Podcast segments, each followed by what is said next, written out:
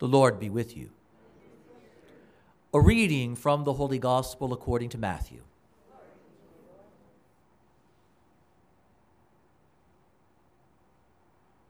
Jesus said to his apostles, Do not be afraid of those who kill the body, but cannot kill the soul. Rather, be afraid of the one who can destroy both soul and body in Gehenna. Are not two sparrows sold for a small coin? Yet not one of them falls to the ground without your Father's knowledge. Even all the hairs of your head are counted. So do not be afraid. You are worth more than many sparrows. Everyone who acknowledges me before others, I will acknowledge before my heavenly Father. But whoever denies me before others, I will deny before my heavenly Father. The Gospel of the Lord.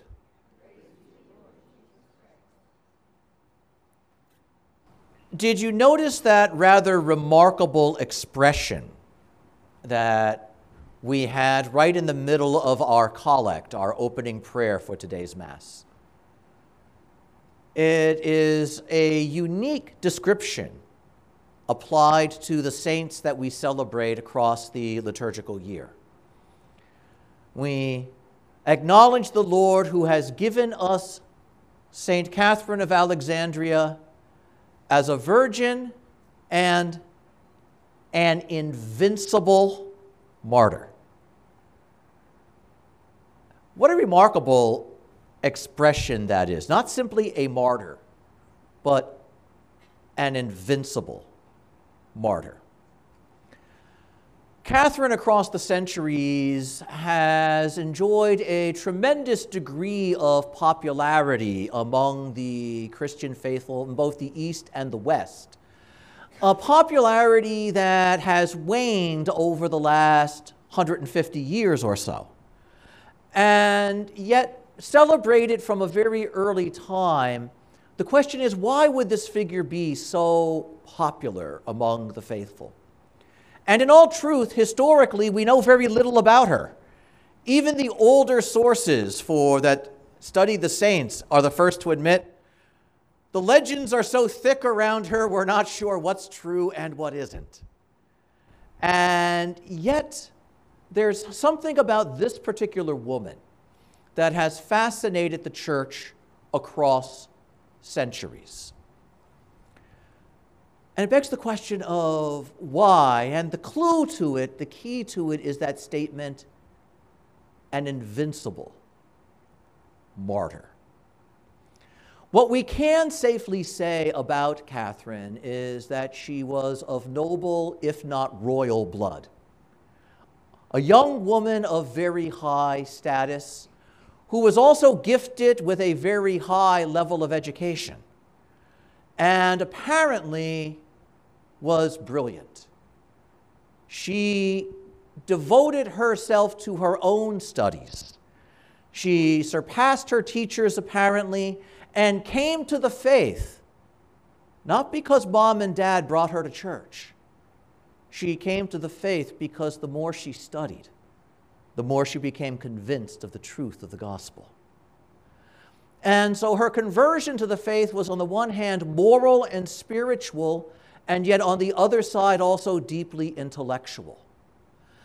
And having come to the faith and having professed a vow of virginity that she would dedicate herself to the service of the Lord and the pursuit of studying the truth, a persecution broke out around the occasion of a visit by the emperor himself.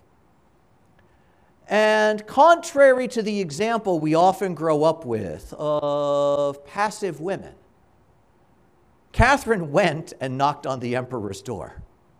And so she clearly was of a noble status that she could get away with that. But she took a remarkable initiative to go to the height of authority and yell at him calling him out on his cruelty, calling him out on his lack of fairness, calling him out on his injustice. And imagine the poor emperor sitting there in all of his power and all of his splendor, and this young woman, because she was barely 22 or 23 at this point, this young woman standing in front of him with such a remarkable confidence, unafraid of his power, unimpressed by his wealth, not worried about the line of soldiers she walked through to get there, untroubled by any of that. And the emperor is puzzled by this.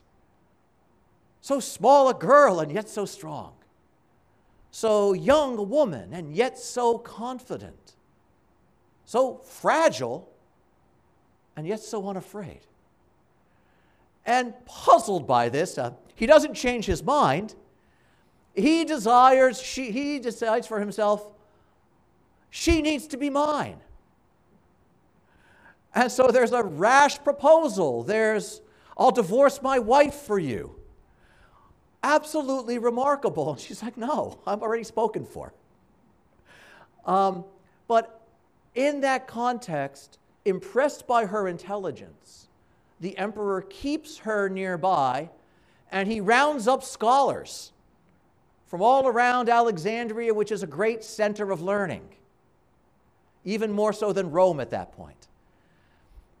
and he brings them in so that they can convince this foolish young woman of the untruth of her position, of the silliness of her position, and apparently 80 or 90% of them were convinced by Catherine and became Christians.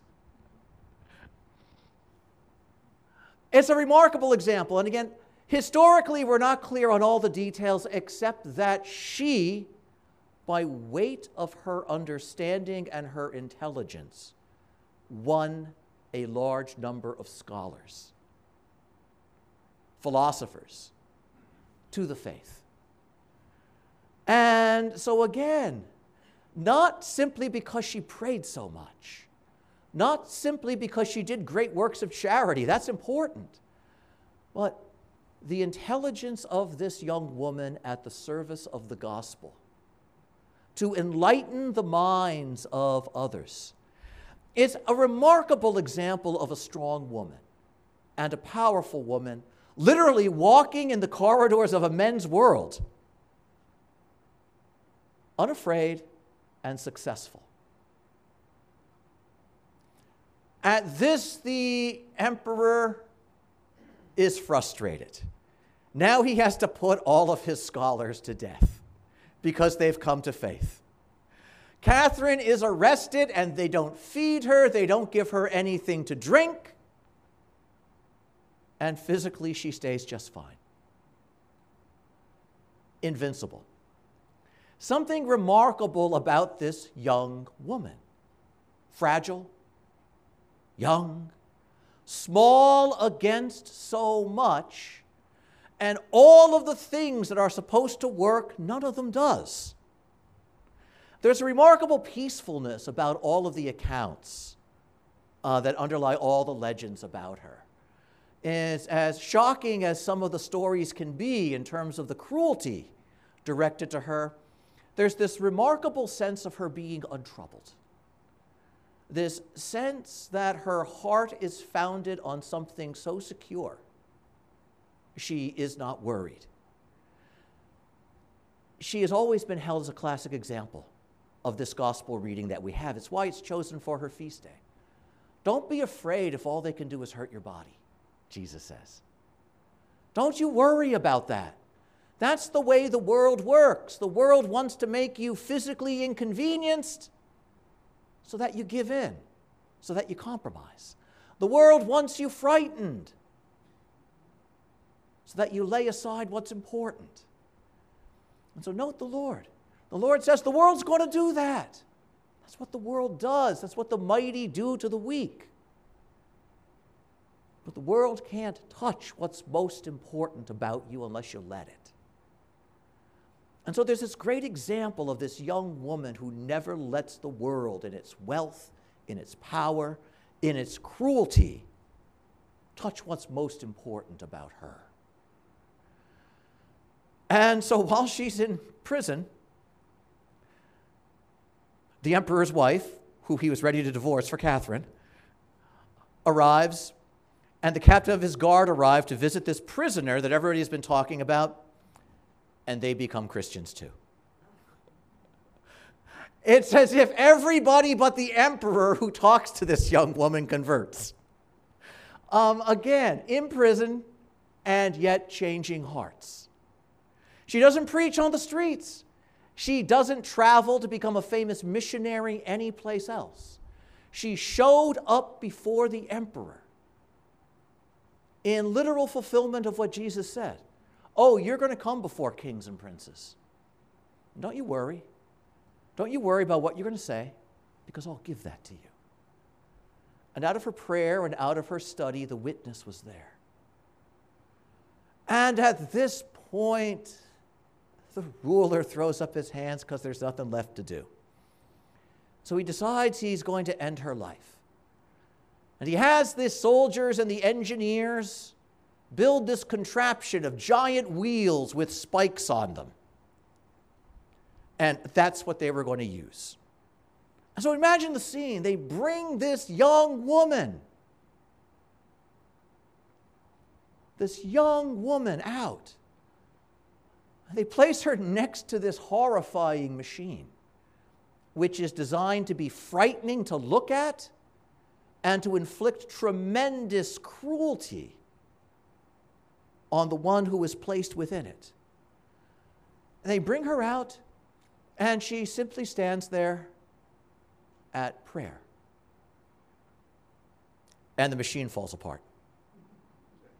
Literally, it fell apart. The height of Roman engineering. and it just fell to pieces. And note what we see. Do not be afraid of the terror of this world. Fearsome as it looks, mighty as it seems, in the end it is powerless against what is real. And imagine the gasp. Imagine the gasp of everybody present. And yet, amazingly, even this isn't enough.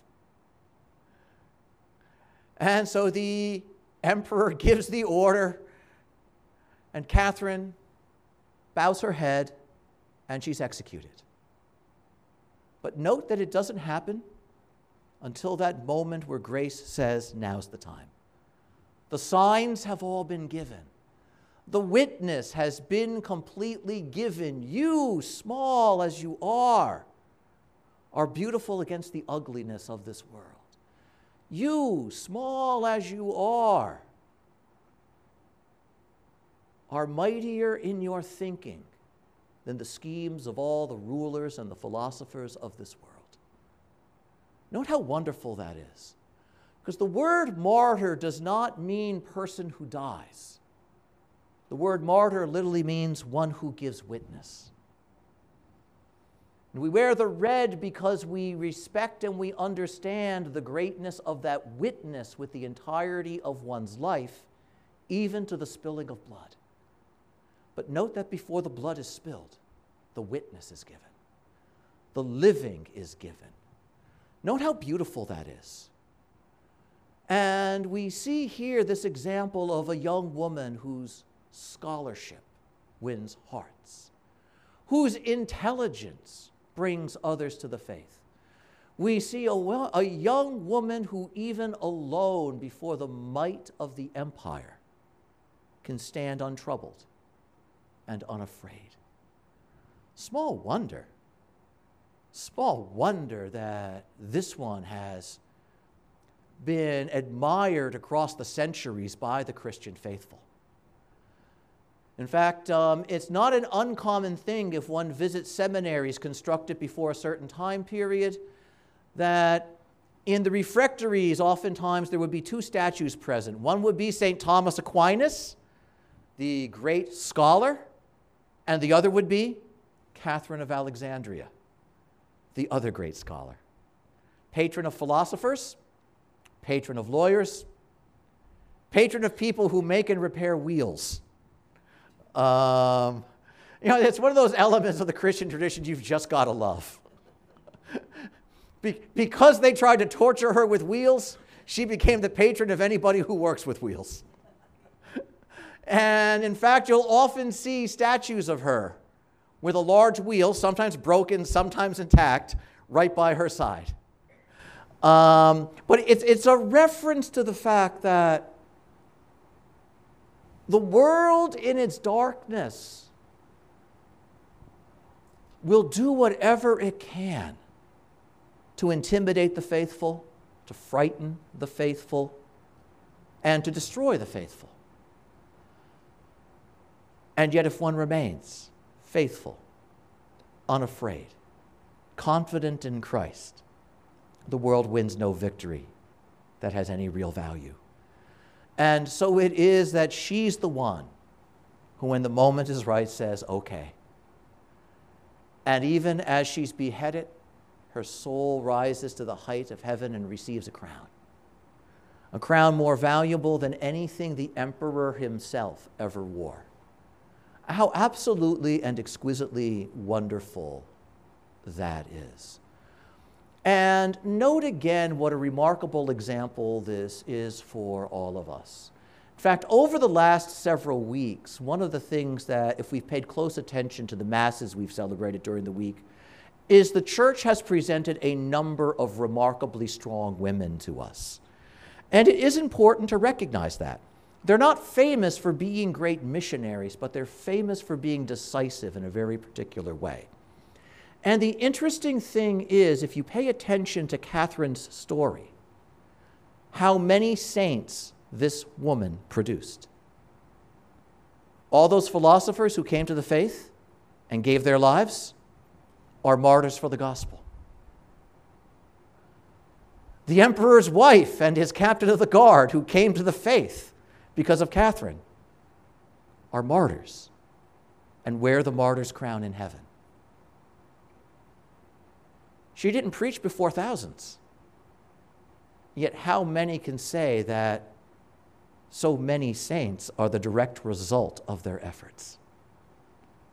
It's a remarkably powerful and beautiful example.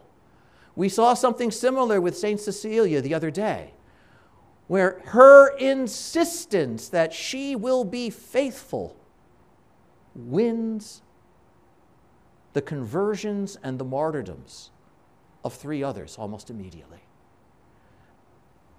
Note the power of that. Note the power of that. Because here we're not talking about what we often think are the great and dramatic signs of Christian witness. And yet, look what the Lord gives us this example of one whose life and whose faithfulness becomes the seed of holiness for so very, very many and then whose example of a mind that wants to study, a mind that is not afraid to consider even the heaviest ideas that the world will put in front of it, because it does so in the light of the truth of the gospel. And so, no, intellectually, she is invincible. Morally, invincible. She is unafraid she is untroubled. And against the cruelty of the world, she is invincible and victorious. What a remarkable example, what an inspiring example for all of us. And how wonderful it is that we can reflect upon it here, because everything we say about Catherine has its source in the one who will be with us here on this altar.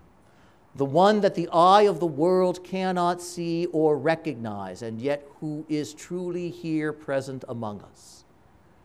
And if we say that she is an invincible martyr, it's because Christ is invincible in his victory. And we get to come forward here in this place. We who likely are not so intelligent as Catherine We who likely are not so courageous or peaceful as she is. And yet we get to come forward strengthened by her prayers, and we get to stretch out our hands to the one who is truly victorious. And we receive that victory and its invincibility as often as we receive the sacrament. The key is that as we receive it, we have to be conscious of the need to live it and to trust it. But what a great thing indeed that is. Amen.